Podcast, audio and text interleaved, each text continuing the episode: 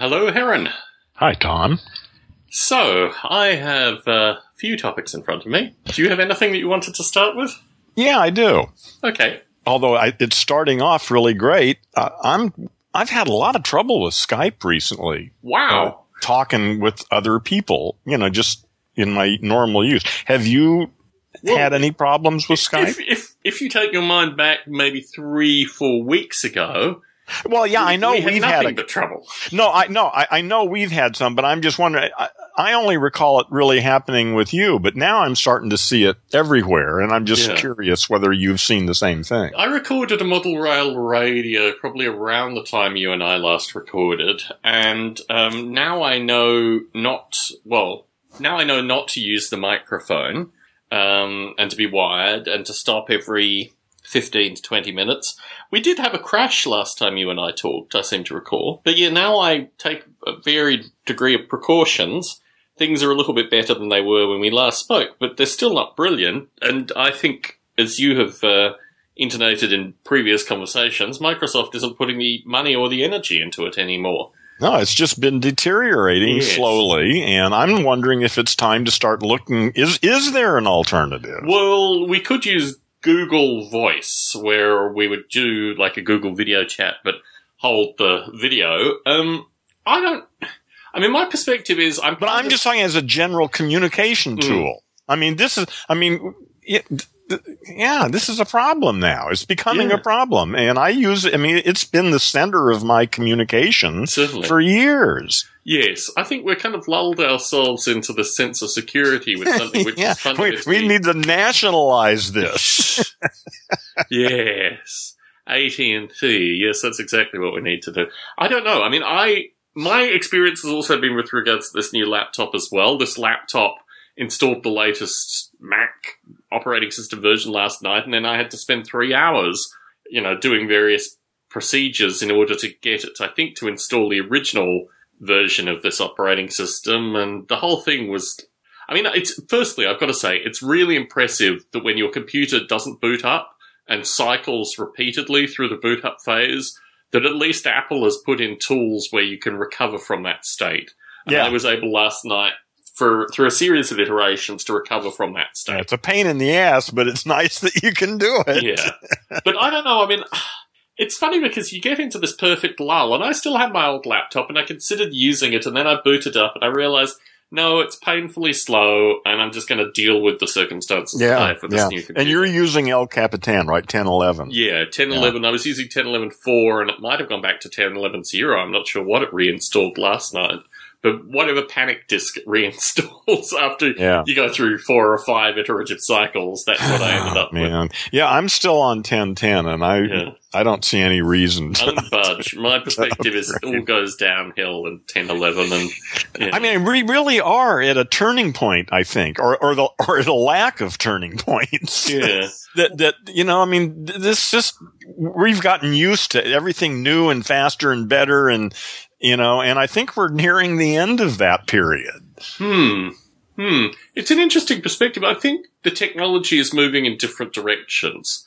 I think we're kind of captivated by a traditional paradigm associated with talking with each other, and the new paradigm is associated with doing, you know, vi- video stuff, usually with technology that's either like removed from the computer. Well, that's all regard. fine and well. Yeah. That, that's not a problem. That those are all good things to have. They Yes, shouldn't- it's just not the way that we're used to communicating. It's certainly not the way we're used to providing podcasts.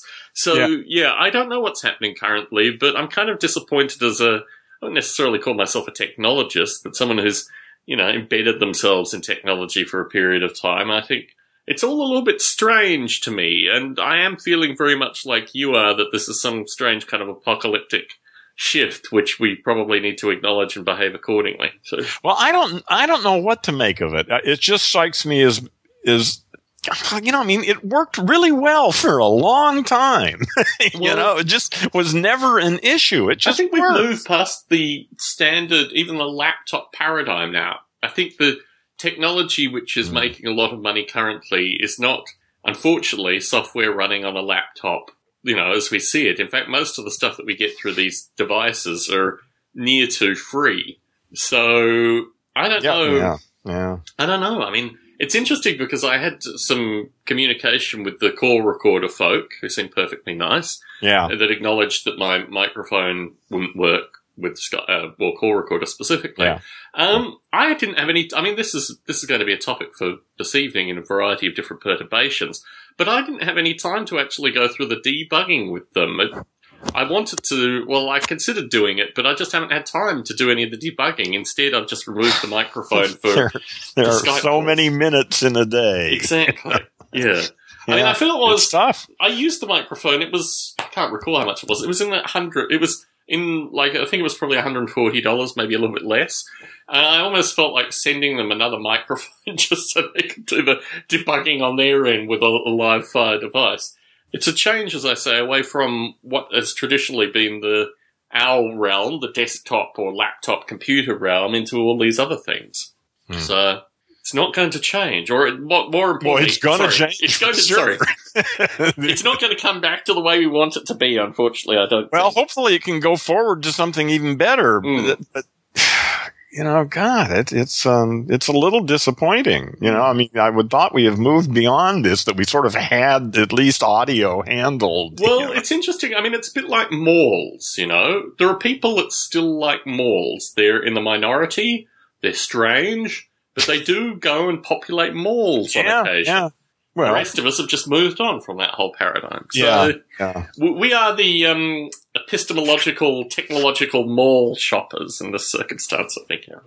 We need to embrace that in our sweatpants as we trudge around I'm the not digital sure I mall. buy that metaphor. Anyway. I'm not sure I'm selling that metaphor, so Yeah. anyway. Yeah. Well, I just, I mean, there really isn't any Skype. I mean, again, it was just a sort of general way for me to communicate with people Mm. of by voice, you know, which is Yeah, my preferred method. yeah.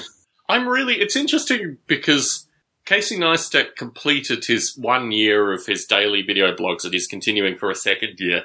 He has gotten 2 million subscribers through this period of time doing these daily video blogs. Now, he, he did have half a million subscribers to start off with, which helps to move to two and a half million. But I kind of periodically debate getting into the video domain, but again, every time I do it, I have, you know, offensive comments left on the video. So, Well, you just got to get over that. well, I guess, yeah, but I mean, like, if, if there's only like two comments and one of them is blatantly like offensive associated with my appearance, it's not going to get me to do more of these things. So, What was the other one? Was there a good one? um, was there a good one? Were there oh any no, good no. ones? The, the second, sorry, the first comment was really rude. The second one was sympathetic to me about how we're all deteriorating. Poor man. Yes, so hardly bolstering the original comment. More in agreement, but sympathetic to my deterioration. What's what's another one of your topics, Aaron? About um, about why I record these things with you. Mm. And um, I was looking at some of the comments on the podcast, you know, I mean, because obviously these get posted and other people like them, you know.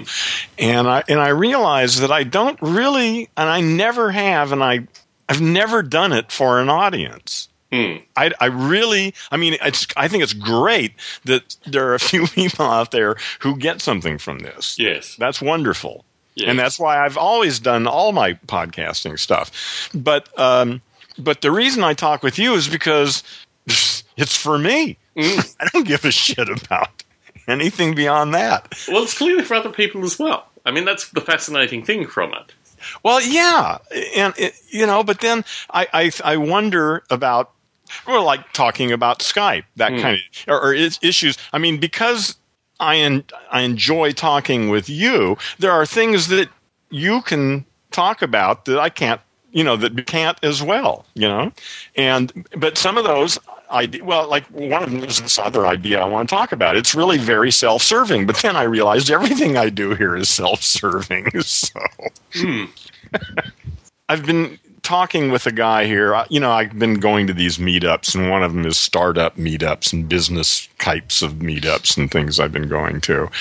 And um, some guy has gotten an interest in my. Um, um, what do you call it? my English hearing uh, st- software and, and website stuff, you know, for teaching people to speak English better. I assume we've talked about that. Certainly, at yeah. some Okay. Anyway, uh, so he's interested in this, and uh, th- these are really early talks. They're they're barely talks, but but one of the things I'm I'm I'm realizing is I'm going to have to find somebody uh, who will you know that I can work with that's actually going to build the fucking site. you know, somebody who can handle all of that, and I haven't got a clue. I mean, it took me two years to find somebody to build uh, my keyboard.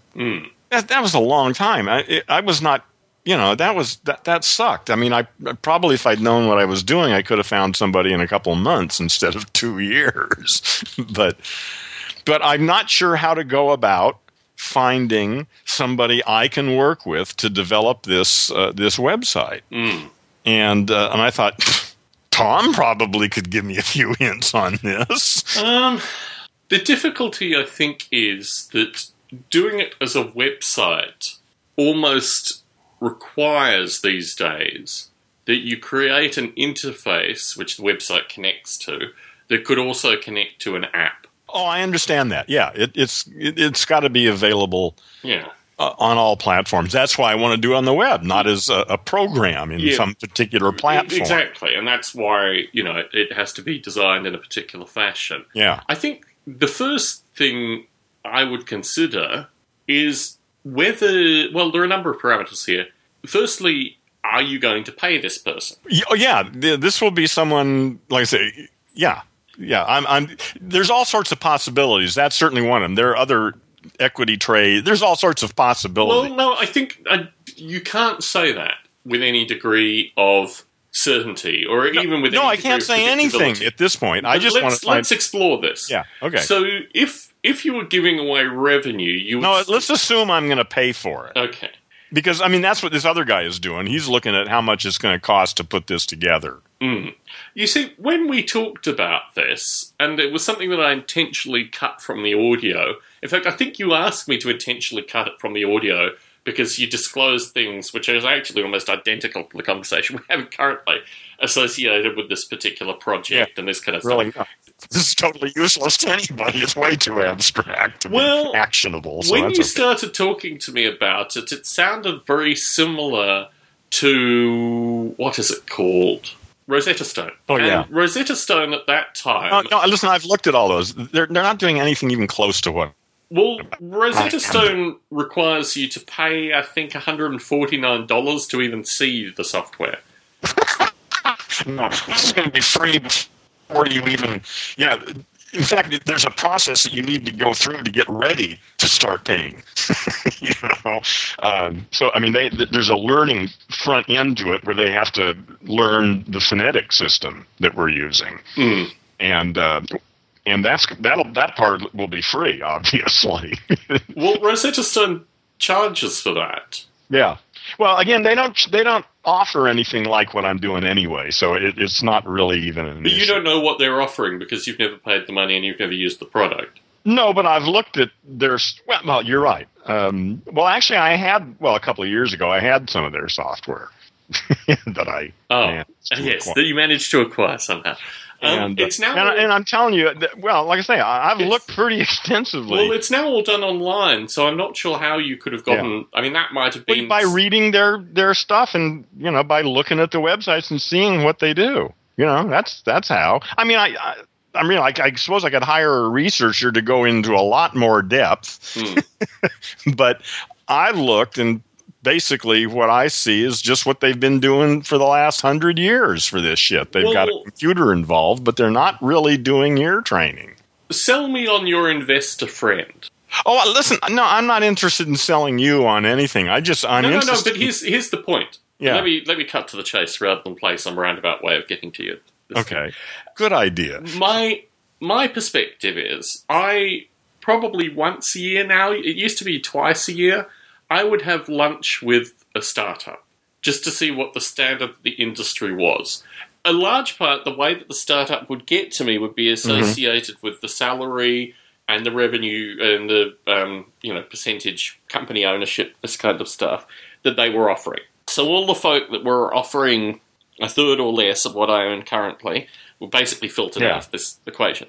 Yeah. The thing that I found through this was that everyone that's serious in technology currently, i.e., that they have good venture capital money, the one business model that they are all running with, without exception, is associated with being acquired. I guess my perspective is to even take time to look into this requires a certain degree of confidence in the people that you are looking to interact with. I mean, we can do it all very abstractly, but my sense about this is that any advice that I give is based on a set of parameters which I would assume associated with a, let's call them a wise investor. And, well, But I'm not interested in that part. What I'm talking about is how do I find, a, how do I know, or how do I locate web development company or guy or team that can build this, uh, well, basically an HTML5 app that'll run on computers and phones and everything else. Well, it won't be an HTML5 app for a start. I guess my perspective is you may think that we are talking in completely different directions. My point is that in order to get the right people for you, you're going to mm-hmm. have to have the right team to like it's it's not a situation where currently there are these people desperately looking for work. What's happening currently is actually within technology that there's a glut. Well, actually, there's a glut of employment associated with these people. So if you find someone who might be able to help, they're either going to be a college student or they're going No, to be no, no, someone no. that has. That's not. No, it's not what I, I'm interested in hiring a company. a, a team a, a team of people whether they're again again the, the issue is how am i going to find i mean there are clearly plenty of people out there who could do groundbreaking uh, but it would be nice if they brought some style and some wit and it was and some contributions to it and uh, and we could work well together Well, based on my understanding, could be slightly different, maybe 50% less, but you're looking for what you're describing between probably, I mean, you're dealing with millions of dollars worth of work here. Okay. Anyway, I, I've talked to people over the years, and I've had quote up to 150,000 to put something like this together. Um, that probably would have been about 10 years ago. We're in a completely different, I mean, I'm pitched things in that range, but I wouldn't do it, and I don't think there are other people that would do it. So, Well, just be a job. Well, that's what I'm saying. If it's a big company, this is not a big deal. They to assign a couple people to it and uh, do it in a couple months, and that would be the end. It would be another job for them. No, that's not the way technology works. That's Really? way- yeah. I mean, I would be really concerned if you were getting any advice from anyone that says to you that this is going to be 150,000. That Well- seems to be like com- Yeah. an order of magnitude wrong. And also, do you know maybe we're maybe i have, i don't know if you and i have ever talked about the specifics of this uh, website. I, it's not that big a deal you know? Why is it going to cost a million and a half or more? Well, okay, you're talking about four people minimum to work on this thing. really? I would think, from what you've described. okay. And At different phases, yeah, there may be is, yeah, a database person that you bring in specifically. They wouldn't be a that. database person. Yeah, they would right. be a back end server. Yeah, right, writer, yeah, which is sure, not yeah. a database person. Um, also, when you hire a company to do this, you are paying typically between thirty to fifty percent, even in some cases hundred percent, over a single person market rate. Sure, in these yeah. circumstances. Yeah, absolutely, absolutely. I understand that, but it's not my money, so I don't give a shit. Well, it's someone else's money, and I guess my perspective is if Well, the thing is, I want it, I want something I, I can count on. You know, it took me two years to find the people to build my keyboard, but they fucking built it and they did a great job, and it still works. Yeah. You know, and uh, so you know, it's just about finding the right people to put this thing together. I don't I mean- see it coming. I mean, you might be able to get it between you know five hundred.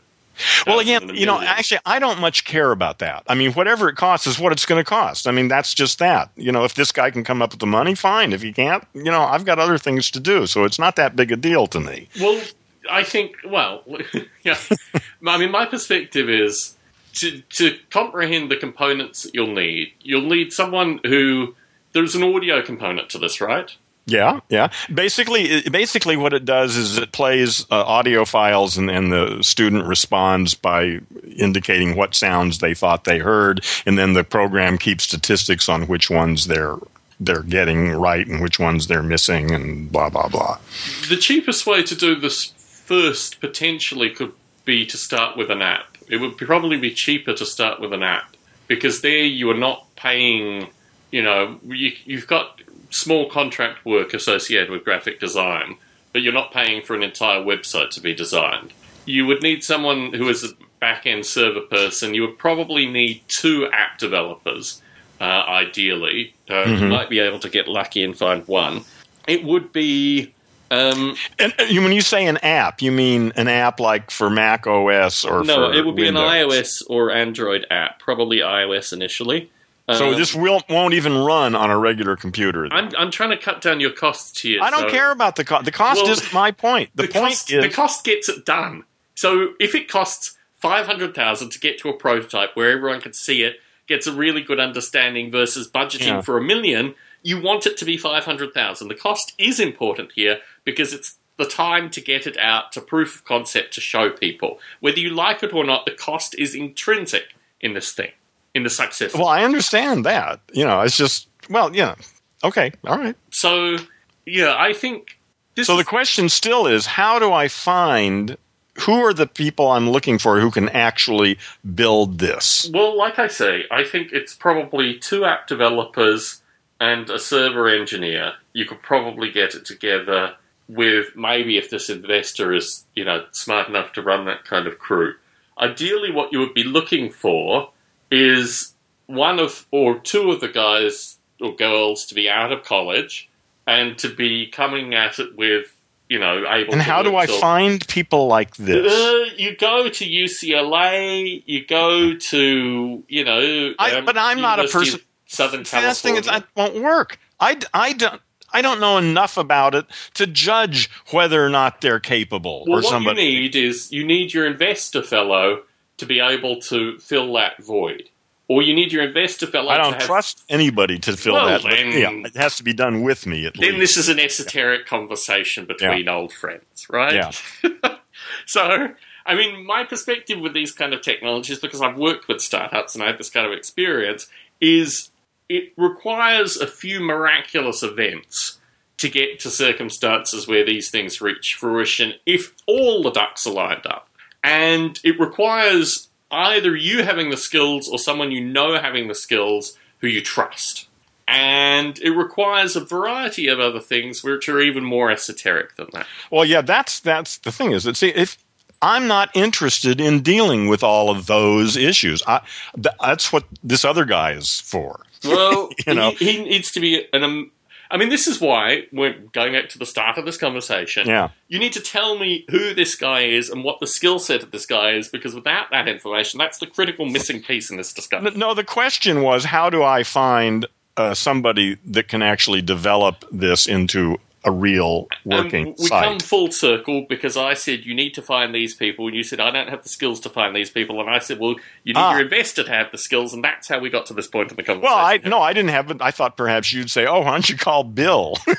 and Bill will know exactly how you can go into this. Uh, typically, that I was, was sort of I hoping. mean, my perspective is, if if Bill exists, I wouldn't waste Bill's time at this stage because Bill would then come back to me, you know, when I bumped into him in San Francisco, and he would say, "Why the hell did you send this guy with this kind of idea who didn't have all these pieces in place, and then said I should have these pieces in place?" And then, you know, I mean, I think to talk about this seriously here, Aaron, you need to either you know, typically, I used to do, I used to um, do technical assessments for people, including Wozniak and people on the East Coast. And the role of the technical assessment was that you'd get hundred pages from these startups, and you'd read through it, and you'd make sure that they'd covered all their bases and that they were worthy of this wealthy dude putting his money into yeah, this yeah, startup. yeah. And you need to appreciate the level of detail in those hundred pages in order to get to the point where, I mean, I, I don't know, I got, I got upwards of a million dollars. I think the highest stuff, well, I got, you know, two and a half million dollars that never materialized. But in terms of actual money on the table, I was able to, you know, gather investments for startups in that kind of range. And the technical assessment on this is really, really intricate. So you need to at least start with something. And this is why people having conversations at meetups is a wonderful thing. But actually, the, the nuts and bolts, the materials that create these even failed startup companies, is probably in the order of 6,000 hours of time devoted into going through this stuff meticulously. And yes, be, and that's not me. Well, then you've got to find he, someone else is going to have to do that. I have to find someone I trust to work with. Well, not only someone you trust to work with, but also because you don't want your time wasted too. I mean, that's part of this narrative, right? That's the whole point. So, yes, I'm not interested in spending my time yeah. dealing with all those kinds of issues. Someone else can do that. Yeah, I, I would be spending probably between 45 and 60 hours a week in startup meetups to find that person, Aaron. Because I think the chance yeah. of you finding that person just casually. Well, I know this is extremely slim, but you yeah. never can tell. I mean, I, that's available to me. I go out and I talk to people. Some people respond. Mostly, I, I expect this, like everything else, will evaporate. Mm. But this guy has gone so far as to have two lunches with me and to talk and come back and then ask more questions and then, uh, you know. So I don't the give a shit. But I guess I guess when I met people that did actually put money forward for my ideas, within the first two meetings, yeah. quite categorically, and this is yeah. really important here, and I could give a blurb about that person sufficient to someone else to say, ah, that person clearly has the right skills for what you need. Ah, or, yeah. ah, that person's yeah. missing. Yeah. And we keep right. returning to this yeah. I keep getting nothing from you. No, I, I, I, know virtually nothing about the guy except that he works at uh, through Cal State University entrepreneur section. He has something to do with the university there, and they have a what business successes. Has yeah, I don't know. Had? I don't know. Okay. He he has. I mean, that's why he's there. Uh, well, no, not at all. I mean, there are a wide variety of circumstances that get people in that position. No, I, I, listen. I overheard introduction when I first went to one of these things. Everybody introduced mm-hmm. themselves. He did. I didn't pay much attention to it because I didn't really give a shit. So, mm-hmm. but his was like several other people. He's retired. He's owned businesses and sold businesses, and currently is starting up a new ad serving business and you know, he's done all this shit, you know, and he's affiliated with the university in their entrepreneur, uh, whatever they have going. University of Southern California. Yeah. Okay. No, not USC. Uh, University of California. Well, uh, University of California at Fullerton. UC. UCA. Fullerton, yeah. Or whatever. Yeah. Yeah. yeah certainly.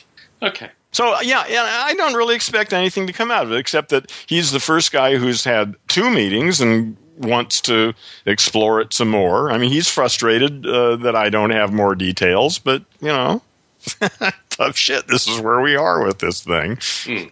You know. So he can't motivate you to create more details. I can't create more details. There's no point in creating more details unless uh, I mean, there's there's certainly enough as far as I'm concerned. If he if he doesn't, well, he does get it. That's why he's had two meetings. He he understands that what I'm talking about is a huge potential market if, in fact, I, it does what I say it does. but the market is fucking huge. Mm. You know, it's it's it's huge.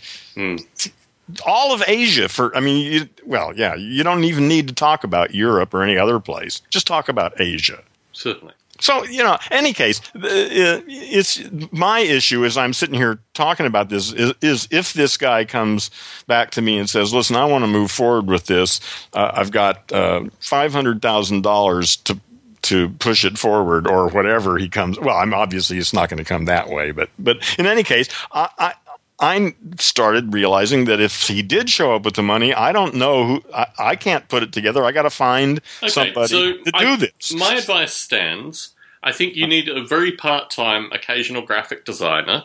You need either an amazing app developer or two generally good app developers, uh-huh. and you need a server person. And that, I think, is the basic technology mix for this idea. Okay, and and the point of this, why why develop an? And you're talking about iOS or I would go to iOS, but I'm mildly biased. But I think iOS has the better statistics, particularly in Asia. Yeah. Okay. So in any case, um, as opposed to uh, uh, developing a, A website. website. Why? Why? Why is that important? There are critical ratios here, but I think there are five. There are more than five times as many cell phones as there are computers, and in the areas that you want, there are considerably more cell phones. Than No, but this computers. this app is not. I'm pretty sure. I'm not absolutely convinced that a person actually has to be in a room, sitting down, pretty much uh, comfortable and isolated in a quiet environment for this to work. that doesn't preclude an, a non PC desktop circumstance. In fact, if they don't have a PC, that's going to, or a Mac or whatever, some desktop computer, Well, no, it could be. It, listen, it could. That's why I wanted to do it in uh, HTML to, to do the thing entirely on a website. That way, anybody can get at it from any goddamn system. my point is that if there are five times as many cell phones or iOS devices or what have you than computers, particularly in the markets that you want to be in, hmm that trumps any possibility associated with your particular preference and your particular HTML5, what have you. That is, this is the way that you have to describe these things when you're talking to people that are looking to invest. Do you understand that uh, having a cell phone versus not having a desktop computer means that having it run on a cell phone and having five times as many people have potential access to it Yeah. Well, I have no problem with making a, a, a but that's that's not that big a deal, is it? I mean, it's to to customize a website for a phone. No, you don't. the- It's the trivial. Audio, the audio processing component alone makes an app a preferred way of delivering this thing. Because if you do a computer, Okay. consider a PC, consider the sound cards. Do you have a Java interface that does the downloading of the audio? Or consider an app that has native audio built into it, Well, I mean, all we're doing here is playing MP3 files. but you're also listening that are to people that are speak, a, right? a second or less, and that we're also what? You're listening to people speak as No, well. no, no, no. That's what I'm saying. I don't think you understand this. They're, we're not listening to them speak at all. It has nothing to do with speaking. It only is training their hearing to hear English. It's totally nothing but playing MP3s or whatever file we use and them responding by uh, pushing a button for the f- proper phonemes. That's it. So it would be relatively easy for you to buy a book, or you've got enough pirated software where you probably wouldn't even need a book, and create a proof of concept of this thing. A proof of concept. I'm- Yeah. Like if they have, I don't know, 20 MP3 files and they have to press 40 different Well, there are going to be thousands and thousands. Okay, but the proof Yeah, of concept yeah, is like, yeah. let's do a few, okay? Yeah, right, yeah. I mean, if I was investing in this thing, I would be shrugging my shoulders and asking, why haven't you already done this? Because it sounds, if you pitch Then you're a fucking idiot. Well, congratulations, Aaron. My checkbook remains closed. So, yeah, yeah. Well, you know, I appreciate your your input. Listen, I I've listened to everything, and um, this has all gone in there, and we'll see. You know, it, this. I mean, th- my sense is nothing will come of this anyway. Is that uh, this? I'll decide I don't want to work with this guy, you know, or he'll decide he doesn't want to work with me, or or whatever. You know, we'll see. It'll be interesting to see if I even hear from the guy again. you know, uh, we had a nice lunch a couple days ago, and um, you didn't call him a fucking idiot, did you? no, Very good. That's, that's rule number one. Do not call potential investor fucking idiot. Well, that may be appropriate though. I mean, there it maybe it, there will come a time when it is appropriate for me to tell him he's a fucking idiot. we'll see. Very good, Aaron. Very good. Well, you know, I, like I say, it, it's it's nothing to me. It, it I get to meet people and try out some ideas and see how they respond, and and um, you know, I mean, it's all been a great learning experience. So if, if nothing else comes out of it, um, you know, it's just more experience.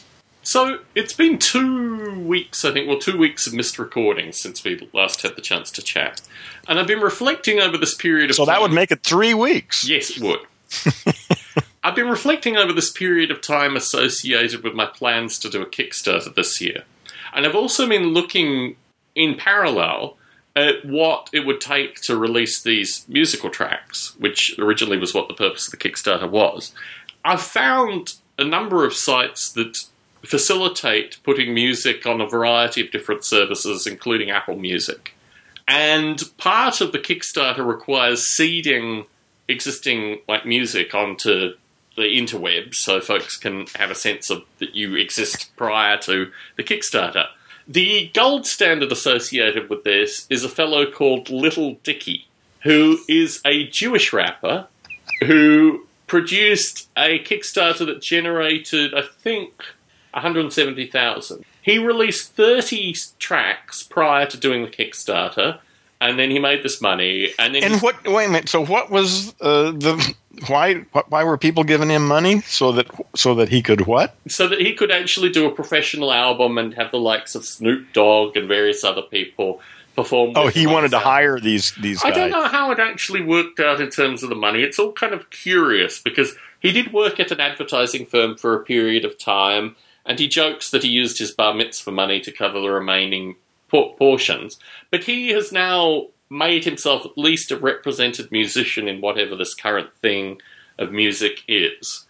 I have about four tracks that would be ready currently for like pre-releasing, and I have probably another four tracks that are getting closer and closer to that. So I was considering releasing two EPs because they still you can release them as singles, but they still ideally are kind of clumped in groups, and work on the easiest possible means to do like YouTube videos that go along with the various bits of music. And this, I think, has to preclude any Kickstarter initially, and also it's nice atomizable work, which means, you know, I have a couple of hours off tomorrow where I'm not going to be doing stuff work related, so I can use that to record more vocals and do these things. I've atomized it very similar actually to open source. So I've been working through these various ideas because I think I need to have at least 8 to 12 tracks in place before I run the Kickstarter just to have the stuff out there. So at least if there's not an audience initially, when I put the Kickstarter together, at least there'll be folks that can go and reference existing music that's out there. And in parallel to this as well, I've also been periodically listening to a variety of different, like, you know, folks that have become comfortable musicians within the past four or five years in a variety of genres. And what's interesting is that music as a whole seems to be moving away from this, you know, 12 track, 12 to 8 track LP form, and more to these kind of incidental EP things that work very well through Apple Music and stuff like that. So I'm certainly willing to embrace that, and my hope is within the next couple of months to, ha- to have four of these tracks out there. Probably the, the nature of the artist and the material determines how it gets packaged. No, it's the now. consumers. It's Huh? the consumers. Well, no, but I mean, you still ha- have to package it, uh, uh, say, in group of four things or Certainly. whatever. I'm saying, and that is determined, I assume, by the artist's vision of the relationship between the parts of that whole. You know, I mean, right? I mean, Well, what's interesting is that if you look at if you look at how the- long is the whole thing? I mean, uh, is there sort of like an overall length that, that that's you that's sort of standard? Apple Music allows the consumption of single tracks. In fact, it's more about musical grazing than it is about like doing hard purchases. But, and I get this from an existing musician, a fellow called. Oh my goodness! Now you're testing me. Anyway, I paid for a, part of his Kickstarter. When does it need to be a, a single track? How long can a single track be? Uh, well, two and a half minutes in some circumstances, but typically between three minutes and five minutes. Five minutes. Okay, so you can't do a fifteen minute. Uh, Oh, you could. track. You could, by all means. Could you do an hour single track? Uh, there you're pushing it, but I think 15 minutes would be like the uppermost bounds of Well, eccentric. really? That's interesting. Why would they put a limit like that on it? Well, it's associated with. I think they pay on the first. Like your interaction with it merits payment. So it's not like you know 99 cents for the entire track. If they play half of it, 40, you know, eight cents or what have you. But the the idea between Apple Play is that people will come back periodically and listen to the tracks, and you will get a micro payment based on that. yeah, yeah, yeah. It's just all bullshit. So yeah, okay, that's unfortunate, but that's that's Earth in the year Well, two no, exactly. I mean, these are the parameters that you have to work with. So, Well, no, I don't have to work with. well, I mean, if you were interested in putting music out, Yeah, These yeah. are the parameters. Well, well, no. If I was interested in putting music into the world, I just put music into the world. We'll see Market SoundCloud. making money off it. That's a whole separate issue. Well, there's a small percentage. You know, this has always been the rub with traditional, let's call them traditional podcasters, and what I do, and what to a lesser extent you do. I'm not interested in making money through this thing, so we put all this stuff up for okay, nothing. yeah. and- Then you just you know, make it available. yeah. Yeah. Yeah.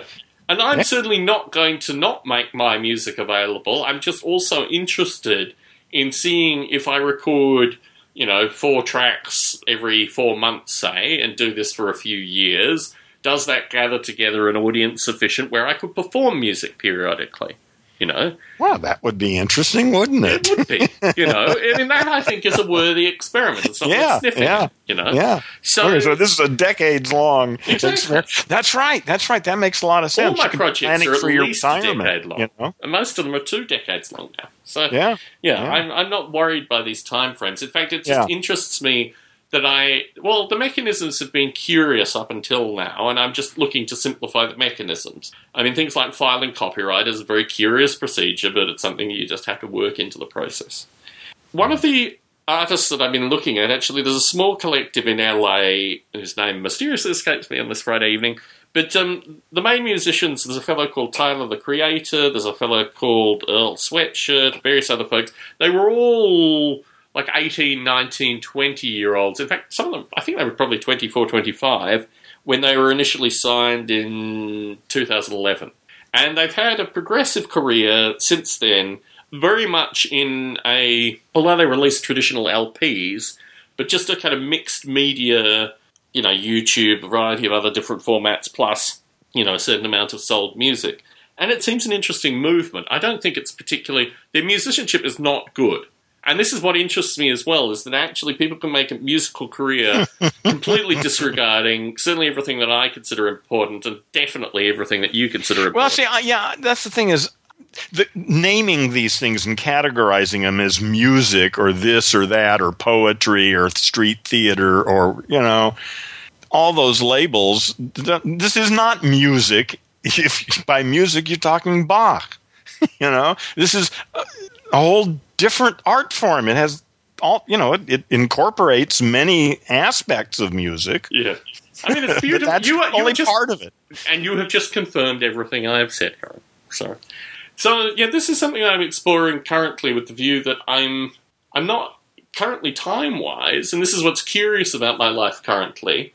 My life is being defined that I can't actually allocate the kind of length of time that I would put into something like a Kickstarter and have any hope that I might actually achieve that with my current time commitments. Well, this may be for uh, somewhere down in the future. Well, then. no, but I want to try it. So what I've Yeah. done is actually looked at what the small parcels of time, uh, more morsels more importantly, that I can, you know, allocate to this thing in order to get to the desired goal of releasing, you know, four tracks in a kind of, you know, month or two's time frame, and then planning out another four tracks and releasing that in, you know, three subsequent months. I mean, the composition part I'm really enjoying. I'm recording, of which I discard two thirds, you know, three odd tracks a week, which is working out quite comfortably. And it's actually something that really empowers me because I spend a lot of time just as with headphones in while I'm at work, programming or what have you, listening to this stuff, and it's very Yeah. um, reinforcing in some Yeah. regard. That I can say, and I put things down, I come back to them, and I've said historically it would be nice to have a listening audience, and a number of folk in the broader, you know, Barbelay podcast community have reached out and said, you know, we'd be interested in listening. I think I want to try a few of these on my own, and then get feedback directly through that. Another thing which has come up, which is another reason that we haven't been recording over the past few weeks, uh, has been that my wife has been spending extra time in Southern California. In fact, there was a chance if I was spending time with her, we would both have been in Hollywood, um, that I would have uh, bought you a meal. Um, however, that wasn't to be, and my relationship with this thing is, is somewhat convoluted. But my mother in law has um, had two heart operations in the past couple of weeks. So we're having to postpone the trip to the UK based on that because, you know, my wife would like to come to the UK with me and unfortunately, these things mean that she needs to be in Southern California Yeah. for chunks of time. Yeah. Um, so, for our UK listeners that haven't heard that already on Short Funk, um, hopefully postponed, hopefully later in the year, maybe late summer. Um, but yeah, we just can't do it currently in terms of going to the UK. In parallel to this, in order to give me something that I have been looking forward to and will take small amounts of time, very similar to the audio recording, I built a greenhouse last weekend. And I have about 300 to 400 seeds. Uh, the corn has come up already. And that has been a very interesting experience. Primarily, again, a long running. It's interesting, I don't think of our conversations as arguments, but a few people have made that claim. Um, I think Connoisseur's Bone most publicly over the past few weeks. I'm fascinated by this idea that I can grow enough food where we don't need to buy groceries of, of Yeah. vegetables. Half the year, I get all my tomatoes Yes. from the backyard. Yeah. Well, in my case, it would be it's a six foot by eight foot space. It's seven feet tall, and I'm interested in seeing if I can grow all the vegetables that I need through this. At least uh, once it starts working properly. Really? At least for four or five. In that small a space. Well, here's where it gets you interesting. grow enough to, to No. handle all your veggie No. needs. No. What happens is that it, they migrate in pots and soil, and um, the, the main thing I'm lacking is the composting part of it, associated with keeping the soil self sufficient.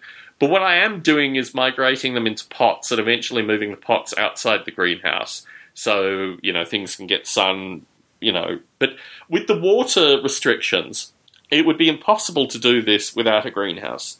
So I have this kind of greenhouse organ set up where ideally seeds grow to a certain size um, and then move into pots, which then move outside the greenhouse. Hmm, okay. But um, it is an experiment. It is. It's taken uh, probably a day and a half so far, um, spread out over long periods of time, and it's fascinating because the greenhouse does actually create almost 100% circulation of water. Yeah. So the soil remains damp when the greenhouse is closed for days. I mean, it really is astonishing. Yeah, and yeah, in the yeah. restrictions that we saw last year, it was almost impossible to consider even, well, I think it was uh, two, three feet by three feet areas. So it was a smaller area. Um, but yeah, it was difficult to. I mean, for periods of time, we had our supply of tomatoes, and they were absolutely delicious but nothing like the volume of uh, vegetables that I'm looking at. I was planning on doing some melons as well, and uh, without consulting with my spiritual advisor, I, I don't have the melon seeds out currently, but she wants melons, so um, I'm going to be looking at adding melons too. Um, I'm not doing uh, garlic or onions, but I'll probably do that later in the cycle. So that might be something that we have to still buy.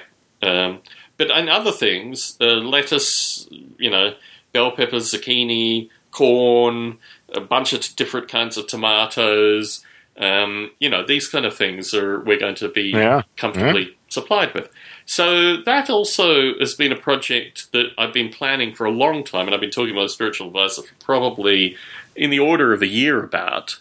Um, but we didn't have the space that we have now because of our tenants leaving, you know, up until a kind of February timeframe. So when I heard that they were leaving, we rediscussed and rediscussed and rediscussed the greenhouse uh, as becoming a, you know, and it's an interesting structure because it doesn't have glass. It has a kind of mesh with large kind of uh, transparent components to it, but it is in no way like a full glass greenhouse, which also gives some benefits because of the security issues in our area. You know, the potential for theft and a wide variety of other nonsense. I have a security camera on the greenhouse as well, which just in in the way that I'm living currently is, is Yeah. things. Yeah. Starving people could come and steal your food.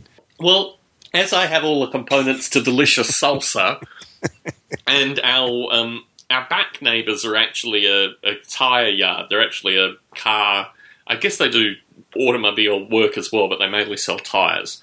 They play a lot of mariachi music, and I think the need for salsa is great. So they're bordering, and you know a bunch of other folks are bordering as well. Um, and I'm just I'm curious associated. We had a, a helicopter police chase thing where um, I thought initially someone had actually gone through our backyard. The sides are about eight feet and ten feet high, but if someone was obsessed enough, they could certainly clamber. And if you see the way the cats get into our backyard, Yeah, kind yeah. No, no. If you got enough things. drugs going through your system and enough adrenaline, Yeah, shit. you've got the choppers overhead. Yeah. so yeah, it's one of these experiments, um, and so far only the corn has come up, but they've only really had six days worth of uh, exposure. The weather so what's been planted so far? about 150 uh, tomatoes, about 150 jalapenos, about 150. yes. You're you're expecting to get 150 Well, that's the no, no. Of course. individual. Uh, That's the number of seeds I've planted of, each. okay, you and you expect that what percentage of them to? Seventy percent. Is, oh, okay, that's all right. Well, that'll give you plenty. It will, no, without question. If fact, really, Yeah. what I'm working on here, because this is the first time, I'm aiming really high, and I'm interested in seeing just the kind of soil usage Yeah. and the Well, you've done your homework. yeah. You know that helps. Well, I've done my starter homework. I haven't done my, you know, here's what production actually looks like homework. yeah, well, but yeah, it's not time for that yet. Last year, I should have started the seeds inside, and I should have.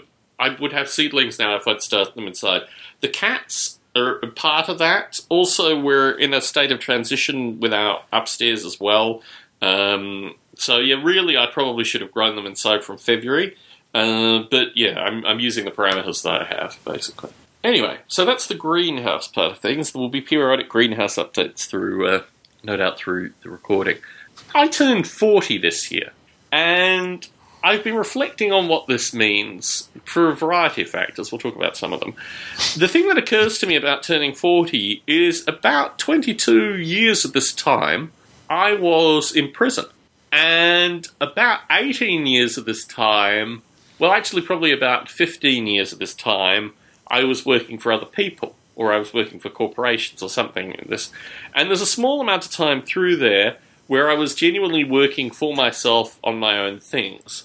But analyzing, you know, 40 years divided into these components, I'm actually really quite impressed that I've come to where I have in this time frame. But also, what initially was a defeatist thing was 40 years. You know, 40 years of time, here I am. Let's assume that I might reach somewhere into that. What on earth can I possibly achieve where I am currently? And I think when you start reflecting on, well, actually, 22 years of this was proving to people that you could get out of Australia and actually getting out of Australia, and then looking at the remaining time, it doesn't really seem as defeatist as it originally did, you know, in general perspective. well, the world's changed. Oh, without question. you know, I mean, nothing that we started with could have much. Re- well, not even saying nothing, but Yeah. little of what we started with is relevant now. Yeah, well, that's where it gets particularly fascinating because I purchased a magazine called Ken, and it was a magazine that was published for a short period of time between 1938 and 1939. It's a very curious magazine because it's a leftist magazine at the start of the Second World War that was published in the And this US. is Australia. no, in the US. It's, Oh, Ken okay. is, an, is an American magazine. Okay. And it's a fascinating magazine to read because it gives you a, and we've talked about this historically associated with the, the Life magazines, it gives you a broad selection, particularly with the letters to the editor, of what the language and perspective was of people at the time. Yeah. Yeah. Now, the 1930s, even the late 1930s, they are writing about Civil War widows. Now, Civil War widows were young girls that married elderly men because they would get Civil War pe- pensions for their lifetimes. and they were still paying Civil War pensions in the late 1930s. You can't imagine on the cusp of these various ideas where this thing is in like language philosophy. It really is very fascinating.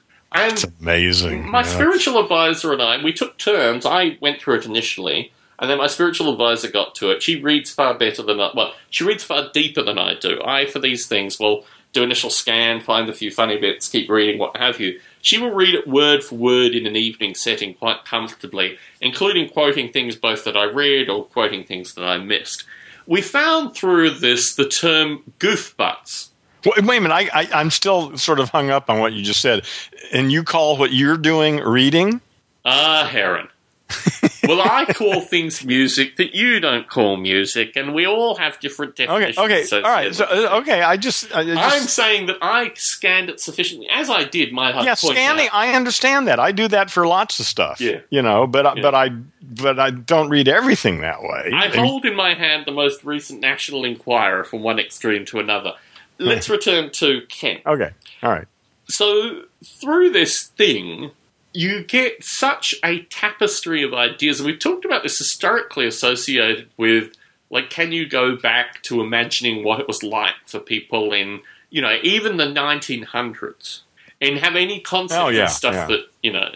Anyway, sorry, Yeah. I was talking about goofbutts before you interrupted me, associated with my style of reading. We found this term goofbutts in this magazine, which Goof may, butts or bots? goof butts, which clearly predates you, Aaron. And I'm fascinated by this because my understanding is it was a term that was used up until the 1950s. Uh huh.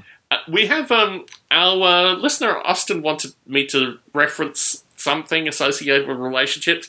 Austin, I would recommend you and your partner, in fact, anyone that has a partner, Google the term goof butts, and you will find hardcore pornography from the 1940s in comic book form relatively easily.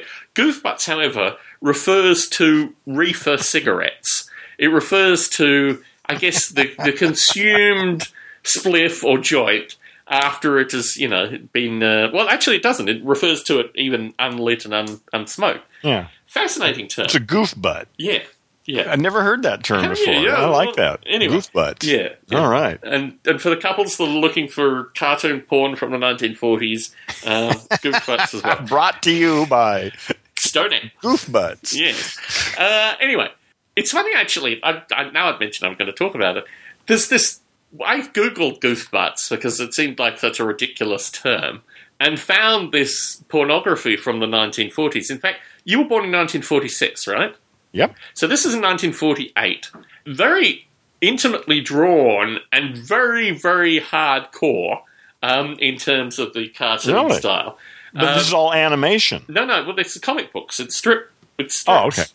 okay. Um, oh. Which makes me think, you see, it's curious when you do these kind of experiments because what is old is new, and what is new is old in some regard. And then you get these things like the example associated with the Civil War widows that are completely out of field. And what's fascinating through reading this is that they they have an interview in the issue that I have. They have an interview with the Kaiser, the former, um, you know, ultimate leader of Germany, and on Hitler. So they're interviewing the Kaiser about what he thinks of Hitler currently. This young, uh, Yeah, upcoming upstart. young. Yeah, yeah. With a snappy dress sense and a bunch of. Uh, yeah. It's fascinating. And you're still trying to make sense out of all this? No, huh? no, no, no, no, no, no, no, no. You've got to. It's like um, it's like a bath in unintelligible, untangible. Like this is pure chaos of ideas, which is where it's absolutely beautiful. This is where I think you know this analogy of the caterpillar metamorphosing into an entirely new being Hmm. does give us some way of looking at all this chaos. Well, what interests me through this, and one of the reasons that I do this study, is finding the intimate intellectual aspect of this that is lost in my modernity. Like, I have a perspective which is just purely a view, it's not even a belief, it's not even in that category, that humans, although we have all this amazing technology now, there were people that had just the same kind of interests and just the same kind of passion, but just in completely different areas, a number of which we have completely lost track of. And to go back and to read these things, and in particular, travel. Well, read Marcus Aurelius. yeah, well, without question. Know. You I know, I mean, But well, except a lot of that is staged to a certain extent. Well, yeah, but he was capable of thoughts that are as modern as anybody's capable of having today. Yeah. I guess what interests me is the delta where this is like information and ideas that have been lost in modernity, which you get through Marcus Aurelius without question, without question. But I guess doing a random surveying, as I've done historically with Life magazines and these kind of things, about stuff that isn't like, you know, garnered by the intellectual establishment as being like the pinnacle of stuff that you should look at. No, look at the magazines that failed, that lasted two years. Although Hemingway did write for um, for Ken, uh, but moving that aside. So it was such a fascinating experience associated with like diving back at the very origins of, of you know what we both reference associated with the Second World War of being like a definitive line in the sand associated with the changing Yeah. you know human perception. That still seems to hold up to me. I've been saying that for a long time, and I've changed my ideas about a lot of things. Yeah. But uh, World War II, I, th- I think, boy, that's you know, as history moves forward, we're going to see that. Yeah, that was that was when it's you know that was a good place to draw the line. Hmm. Well, for know? technology alone, it's a good yeah, place to yeah, to yeah. It was a new world after that. Yeah, But yeah. when I reflect back, that you know, like seventy-year-old folk existed. I mean, it's a brittle magazine. I need to point it out. It is a very brittle magazine to interact. with- Brittle or brutal? brittle. Oh, It okay. literally falls apart in your hands as Oh, you read okay. it. Um. Which I warned my spiritual advisor about, and she found as she read it. But what you see, Well, isn't it in some sort of protective coating or it's, it something? was. I. It cost me. I think it cost me nineteen dollars, including shipping. It was sold for twenty, well, less than fifteen cents, I think. Okay, all right. Even So less than that, maybe even fo- hmm. maybe less than that. All right. They sold tables of quality back then for two dollars and ninety nine cents.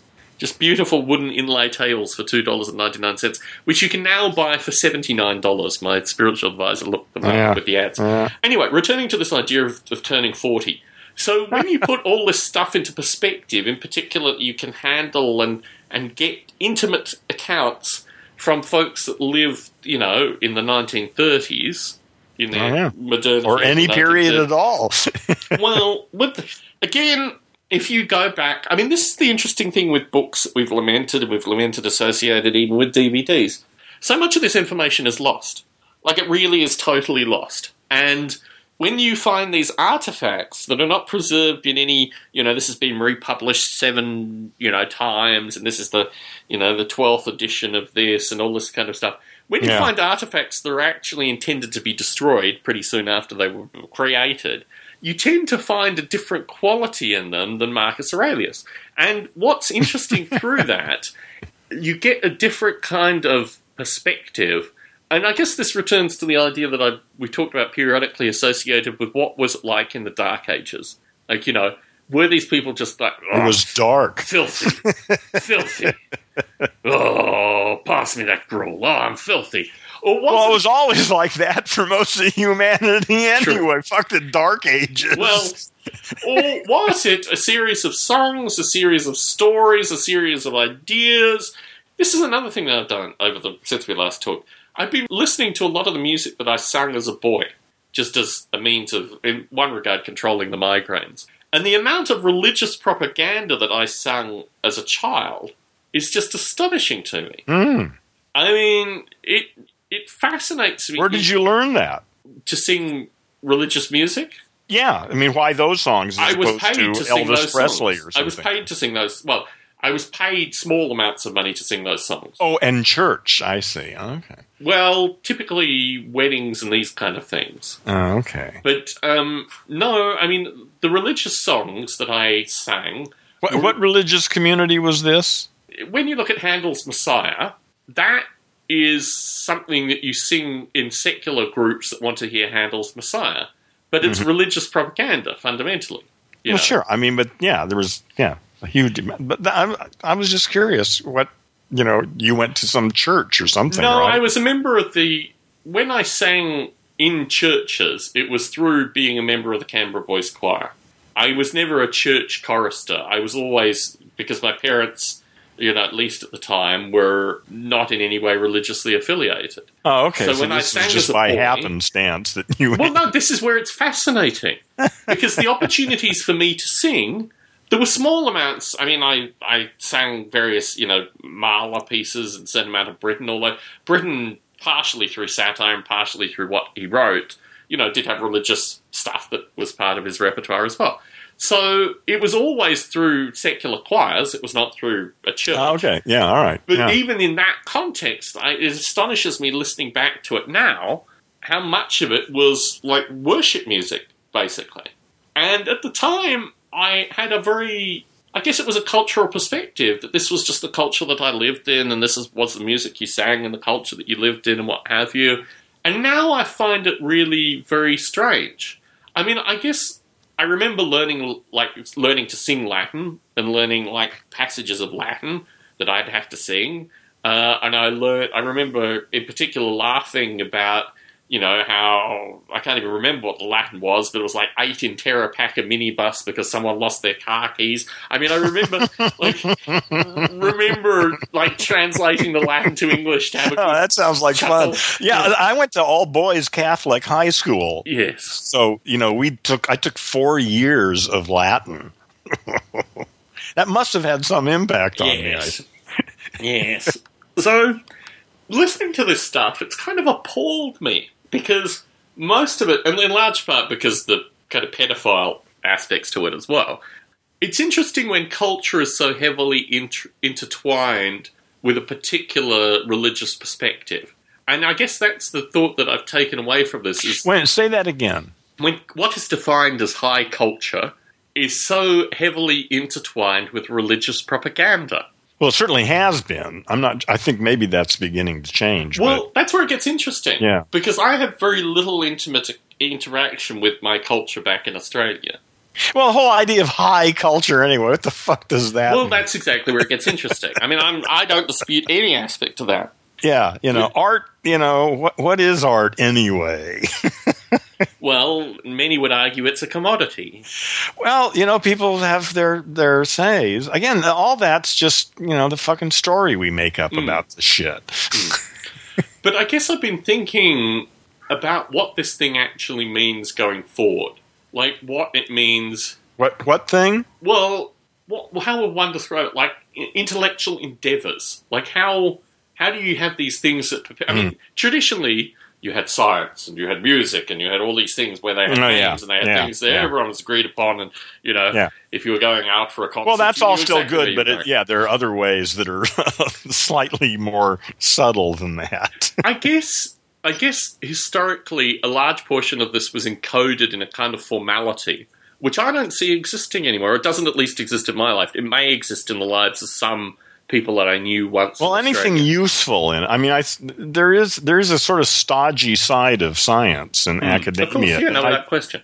and and that's and I don't think that's a bad thing. I think that's good. That's their job is to be stodgy, and because they they finally die and somebody who isn't quite as stodgy. That's where so- it gets very interesting because this is like somewhere through adulthood, all the people imposed some things on me are dead. yep. And what does that actually mean? That means that I have the liberty to hold my hands up and say, I'm just irking my way through this thing. Screw those people. They were fascinating to interact with. I had a few chuckles on their behalf. But now we're moving to a period where I don't have to acknowledge that anymore, and I can actually pick my own path. Well, you you not only can you, you must. Well, You do. That's where it gets interesting because there's still probably a group of people, maybe on the East Coast here, that are performing these kind of religious pieces of music as as they were, you know, defined and shown, and feel that they're higher culture, that their children should be empowered. They might be religious folk, they might not be religious folk, Yeah. but it just strikes me Yeah. as really very, very. Well, there's that side of the artistic community. You know, I, I mean, I'm well aware of that. I mean, Without question. you know, it's. Uh, I, I I don't mind those people. You know, I mean, I always. I mean, I. There's a society down here uh, that my former cello teacher uh, runs. She's like 88 years old or 90 years old, Yeah. and she still conducts her own community orchestra and and shit. You know, and all these rich people from Palos Verdes Estates uh, go to these concerts that she puts on. She brings in really good, sort of unknown musicians to do really first rate uh, productions, you know? I don't know. What can you say about that? Yeah, You know, that's cool. yeah. And she, ra- it's all money that just all, a bunch of rich people. I don't know. She's got some spon- corporate sponsors, and she has, you know, I don't know how the hell she does it, but Yeah. You know, amazing lady. Can we call a wine glass break here? I have a cat meowing at the door, and I need to press stop. Oh, this I thought that was a cat at my door. No, no, it's a cat at my oh, door. Oh, you I really did think I heard a cat. well, it was at mine. Believe me, believe me, he was very loud at mine. yeah, yeah. Well, it's funny because I, I wasn't quite sure whether I heard it or not, but then when you said that, it all made sense. Yes. Because I was thinking, well, there's, there shouldn't be a cat at my door. There's, you know, No, there's a cat at my door. Yes. anyway, he'll fall asleep at my feet in a minute, um, and he'll announce himself a few times first. But yeah, I guess it's the thing I'm thinking about with regards to this is specifically associated with musical programming. Because when I write music, I have all that stuff as musical programming. Like that's the context that I learnt music in, and I hear. I don't know what that is. I don't know what that means. You're say that again. Okay, so when I listen to my own compositions, I hear periodic borrowing from the religious. It's not just religious religious music; it's the classical music in general that I was taught at that age. Okay. Okay, so you're saying yeah, yeah, that's part of what you do is informed by the music you you're familiar with. Yes, or the, yeah, the music that I learned from or performed, or Yeah. this kind of stuff. Yeah, sure. Yeah, yeah. And it's so implicit that I almost need to listen. And I do this. I listen to the music in various mind states. Like I listen to it first thing in the mu- morning, late at night, various days when I'm at work, when I'm not at work. And I can only hear things at certain times, which is where it gets particularly curious. So, like a lot of my stuff is genuinely discordant. In fact, I like discordant music in general. I mean, I, I was formerly in the public schools, so this is where I, you know, went to music teachers or what have you. But as we've lamented previously, you're taught major keys only in Australian public schools. so all my discordant music and all my minor key music um, comes in complete, like, completely against that aspect of Yeah. my So I mean, they they just uh, like the rite of spring just doesn't even exist in their vocabulary. Exactly. And if you listen to, and this is that I've made to, to prior Stone Ape listeners, if you listen to the likes of ACDC, uh, if you listen to basically a variety of Australian bands, you hear this impact on the stuff that they wrote. A Crowded House is the name of the band that I frequently forget when I talk to you. Uh, they're an Australian musical group as well that e- employs exactly the same style. So when you know that and you listen to Australian music, you can identify Australian music very quickly because most of it is written as it's taught in Australian public schools. Increasingly, they don't teach music, and certainly while I was going through Australian public schools, they reduced the teaching of music. But well, it's interesting if you have a if you have a culture where people, even if it is without minor keys, can easily access and learn music. You have a very different culture than you have, well, in the majority of the US. Is there a good way online? I mean, it would seem that somebody must have sort of handled that. I mean, if I wanted to learn some instrument, isn't there some way There's I can? copious quantities of YouTube clips, and I think now YouTube basically. You think? I mean, but has anybody put together anything that somebody could, uh, like a kid, could get started? keyboard or guitar or you know a wide variety of these kind of instruments is certainly available. through oboe, probably. Huh? Less so. Uh, but it is interesting because I'm now forcing myself to hear myself with a different ear Hmm. and also realizing that a lot of the eccentricity that I learnt was in complete reaction to Australian, you know, Australian music Yeah. teaching styles. Yeah. Um, which makes it considerably more eccentric than what could be accepted by general, you know, mainstream Americans as well, which is where it gets particularly curious. Associated with this 40 year thing, in parallel to this, I was contacted, of all people, by my mother, who had found that if you take the 23andMe DNA records for $5 more, you can send it to a health site that will do analysis on your DNA and give you statistics back associated with this. I can demonstrate this to you very directly. I can actually share with you my version of this uh, so you can see all my shortcomings. Listen, all the important ones I already know. Well, this is where it gets particularly fascinating, actually, because very few of these. Actually, this is something that has crashed my version of Call Recorder previously, but I'll I'll pass it to you anyway. It starts with a very beautiful photo, which doesn't currently. In fact, what interests me is how the curious predictions are associated with like various mental things that I would never share with anyone. But it says, you know, you don't have the same degree of fear as other people. Associated with baldness, associated with eye color, and they actively admit that they don't know my blood type, which is particularly curious. But you know, they give you um, a report which is 6.8 megabytes of text, which is a huge amount of text.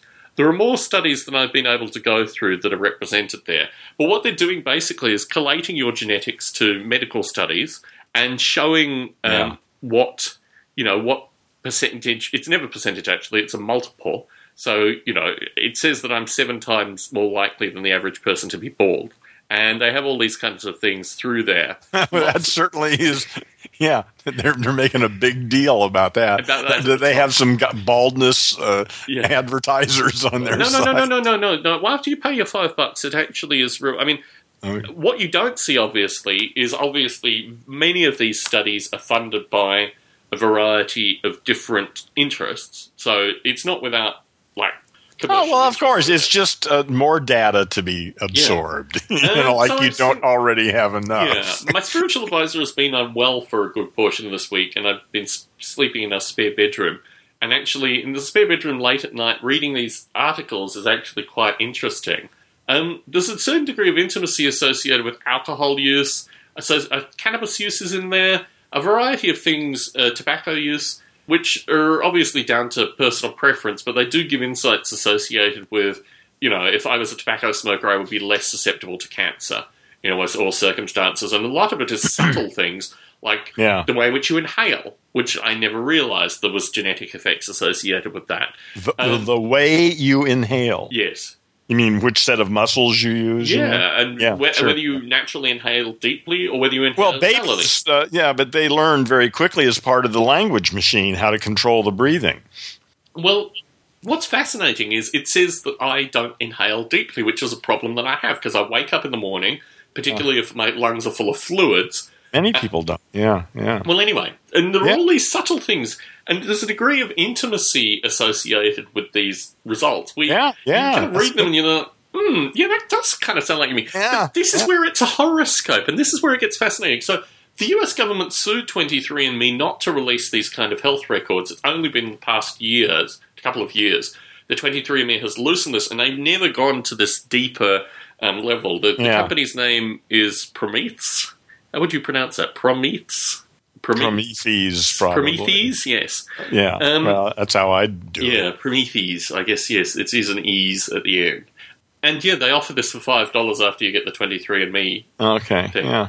But yes, it is interesting that what you're seeing here is a variety of statistics, which I'm not sure I'd want to know. yeah, that's a good. Well, this is where it gets question that comes up: is do I really want to know? my mother found it incredibly upsetting. She found it terrifying, in fact, reading oh, this yeah. stuff. Well, And- I'm thinking, yeah, towards what end? You know? And I just took it as some data. Yeah. It's a percentage. Well, and of course, it could be all bullshit too. Well, this I mean, is- not this all where- bullshit, but I mean, you know, it may be completely reinterpreted five years from now. Oh, gets they to didn't this- know what the fuck they were. This is where it gets to the horoscope component that it really is horoscope science. Yeah, yeah. Like yeah. it's not. it's Yeah, this is somebody's somebody's put this shit together here to make an extra buck. yeah. Well, extra five bucks, but still, yeah. It's interesting how. Yeah, but he only gets one buck of it. well, so- it's interesting how cheap it is as well. I mean, it's it can only get cheaper. sure, there's enough suckers out there to pay the five bucks. Uh, shit. Well, five bucks is what a coffee and a Danish. Yeah, it's yeah, it's it's it's irrelevant to Yeah. a good portion of humans. Yeah. Well, some people anyway. Yeah, absolutely. Yeah. Yeah. So yeah, the level of intimacy. I See, think- that's something that I'm still trying to grasp. you know, that five bucks is totally fucking irrelevant to a certain percentage of human beings. Hmm. But for all of my adult life, five bucks was something I had to consider. Hmm. And, um, well, it's just an interesting perspective. But I mean, at any of those times, you know, 10 cents would have been throwaway. Who gives a fuck? You Hmm. know? it's just a matter of what game you're playing. Yes. yes. So I don't think I'm any wiser having had this data, but I certainly know that what I feel as OCD is clearly given to me through nurture rather than nature, or at least statistically from what they say. I don't, does it really make any difference?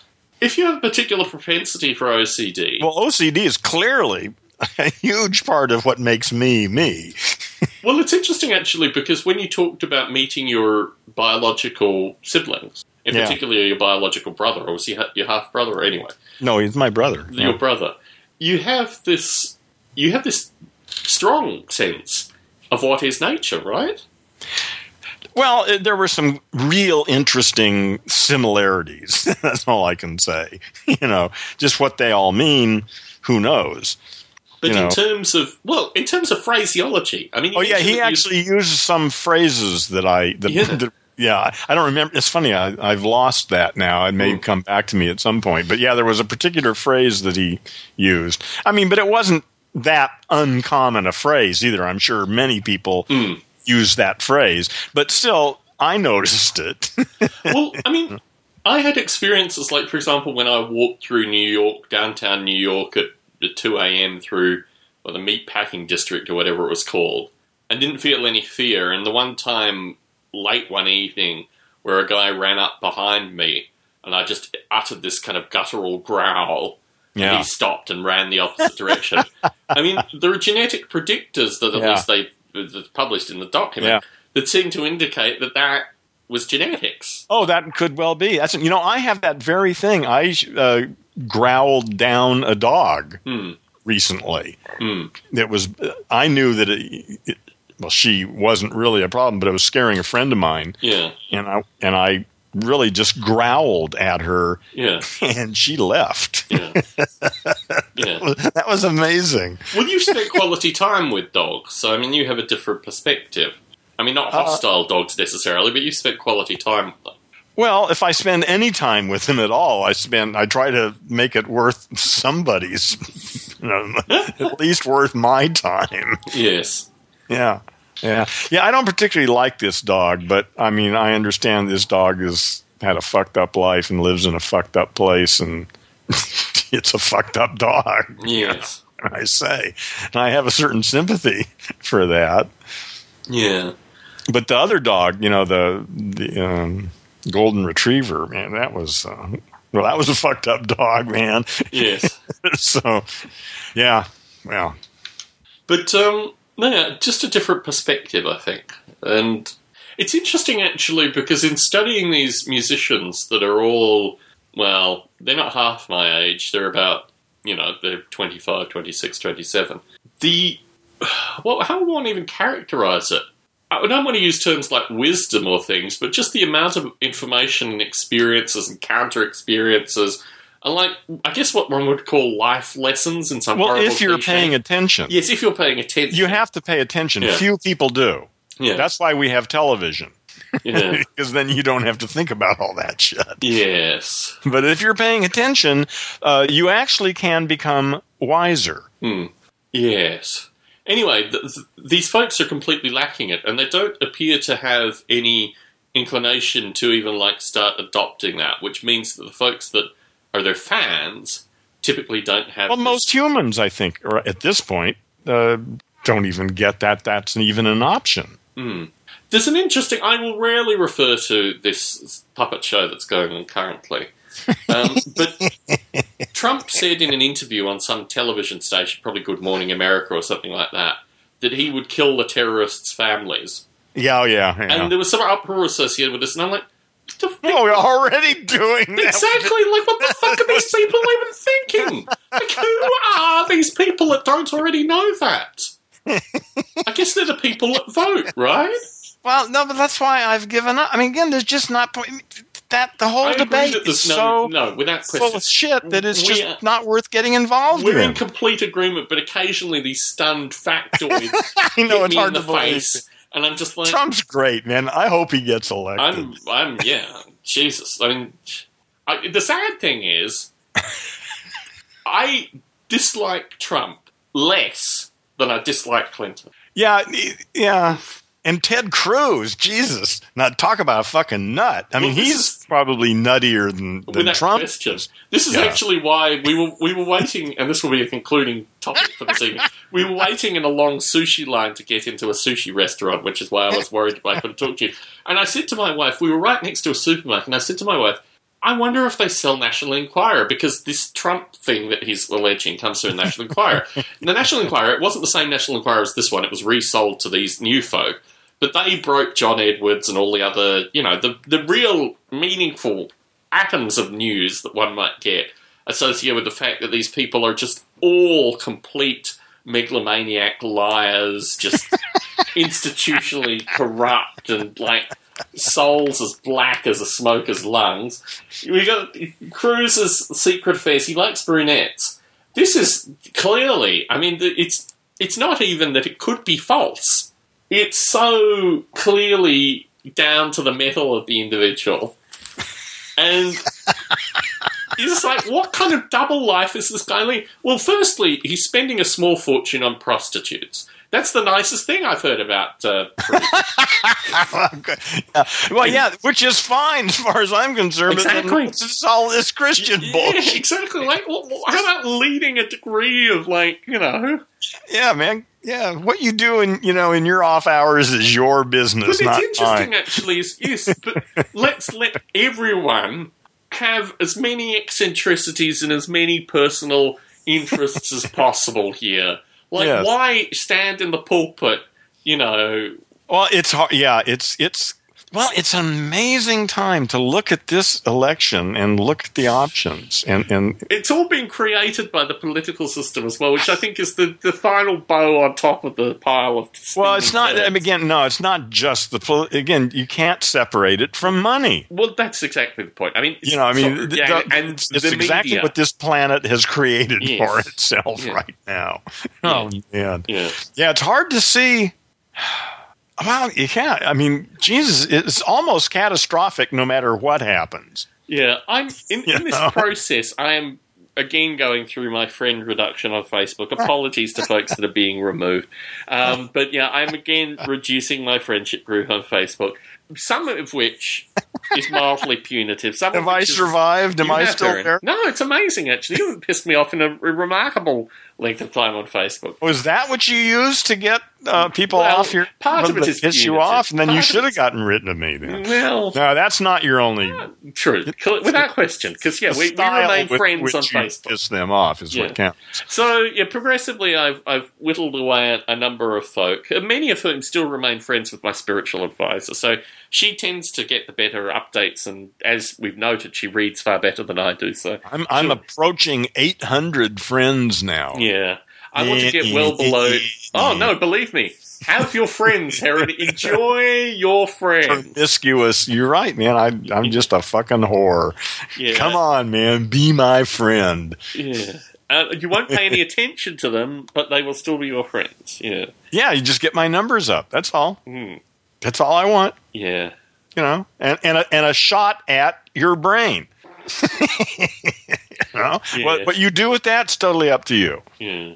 So, But give me a shot, man. yeah, I yeah, I'm, I'm aiming for below 300. My ideal number would be 200. Really? Well, that should be relatively easy to I get got to. rid of the gentleman who posts periodic things associated with Bernie Sanders on our Stone Ape Facebook page, who clearly doesn't listen to Stone Ape. I mean, it's kind of upsetting oh yeah, well yeah. If he's just yeah. That he's just basically trolling our page. Now we are Yeah. no longer Yeah, friends on yeah. Facebook. Yeah, I, I might start uh, removing his posts. Hmm. But uh, yeah, increasingly I just want to reduce, in large part because I'm trying to optimize for productivity currently, and I spend less time on Facebook. In fact, my spiritual advisor has been lamenting that recently. That she typically posts two or three things to my page that I don't even see because I, I rarely, Yeah. you know, I'm down to well, I'm down to probably Well, there are only so many minutes per day. Yeah, you know, it's, question. it's a tough choice. It really is. Yeah. And actually, I'm finding increasingly that, I mean, YouTube seems to just be filling a lot of my downtime. Uh, I found a few more. You have downtime. when I lie in bed at night, historically I used to read. I still read periodically, actually. Most of the time I'm collating short funks, which I should point out. As Casey Neistat reaches a year, I will be reaching a year of short funks A year. Hmm. Damn. in uh, a few weeks. What I can say amazing. from that is Neistat got two million. I don't even know what numbers they have with short funks currently. Uh, people listen to them in their own right. I mean, the fact that none of my folks that I'm meeting with in the UK have approached me associated with me not going to the UK, which I posted on Short Funk a few days ago, um, seems to indicate that most of the people that consume Short Funk consume them in bursts. Um, and currently, honestly, I produce them in bursts. I mean, I don't, Yeah. I don't yeah. do day to day. I do. Here's five. Here's three. Yeah, here's right. Yeah, that makes perfectly Yeah. good sense. Yeah. that's the way I produce them. Um, Sure. Yeah. But yeah, I don't know what I've learned through this process, aside from the fact that I can actually. Well, you've record- learned how to how to whittle it down to a manageable size. Yeah, I don't know if I've reached an audience through this. I mean, most it's interesting when you go to people listen to short funk, also listen to on iTunes. Most of them are model rail related things, Yeah. and I realised that basically I've just translated one audience to another audience. There's been And- a, well, some of them, yeah. well, there's a all. small component of people that only listen to short funk, Yeah. and I don't really hear from them in any gravity. I have basically the same people corresponding with me Yeah. associated with everything. So you're yeah splitting up. Yeah. Well, yeah. Well, the, obviously, you know, your whole presence in that environment is tied in with uh, the model rail radio. You Yeah. know, I mean, that's Yeah, if you get success like I've seen in that particular area, yeah, You're yeah. gonna sneeze That's at a it, problem. is- It can be a problem. it, it is it is interesting. I was talking with someone through the week associated with something that they'd done, which had basically created like a, a smaller model rail radio, but a similar phenomena associated with just having an audience that they had to maintain. And like, what were their ethical responsibilities? It was an interesting conversation to have with me because my response is, you've got to maintain them. You know, you can't just. I mean, you can drop them, but if you drop them, you've not taken on the experiment. So, at the extent which you should embrace these kind of experiments, I guess. And um, it's nice, actually. I mean, when I walk around at work, when I get up from my seat and you know go get a cool beverage or just walk the halls. Occasionally, I walk the halls just to get a little extra exercise. Um, you do get a sense that you're in a very rarefied, very oh yeah, yeah. you know, it's a created environment. oh yeah, yeah. That's, uh, yeah, that's a very specially created environment. Unlike ninety nine point nine nine nine percent of the rest of the universe. without question. but the thing I like walking through an environment is also thinking, and I have model rail radio, and this is part why I want to do this Yeah. music thing as well, because Yeah. irrespective of whether it's a success or failure or just something that kind of percolates, I will think, and I have, and I have Noble Ape, you know. Which is nothing to sneeze at. It's something that you know. Well, yeah. Well, you've used your time to explore the universe Yeah. in your own way, Yes. and there are products to show for that. Yeah. Yeah. Which you know, within two or three generations, could just frizzle to nothing. Well, it's not important, really. You know. I mean, it's part of the process. That's the way evolution works. You got Mm. all these weirdos doing all this weird shit. Some of it works. Yep. you know, yeah. Going to these business meetups. I mean, I realized I'm pitching three ideas that I hadn't really considered all that seriously, really. But you know, they're real fucking products. You know, simple. Well, they're pitchable ideas. Yeah. Yeah. Yeah, I mean, you can. I mean, they they make sense as products. Yeah. You know, just I mean, they're not. Yeah. Yeah. Do you have any topics, any final things you want to raise with the community? I never got to budget sushi. I might round out with budget sushi if you don't have any more ideas. No, go ahead. So, we historically, periodically, went out and had sushi. And we have very particular, I do at least, spiritual advisor aside, have relatively particular things associated with sushi. The fish shouldn't be at room temperature. Um, I like smaller cuts of fish. I don't like large, pillowy kind of bits of fish.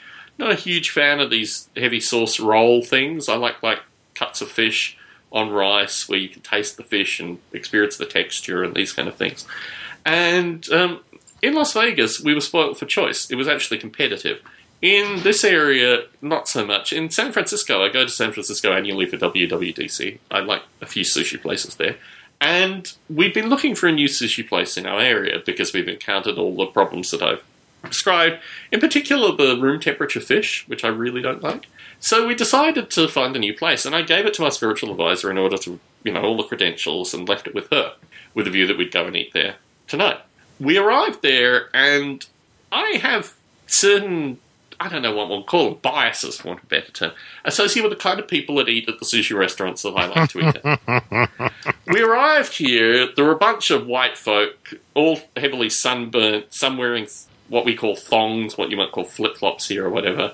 Um, and I just thought, this is not what I expect, and looked at my spiritual advisor. It took about 40 minutes to be seated. It was very popular.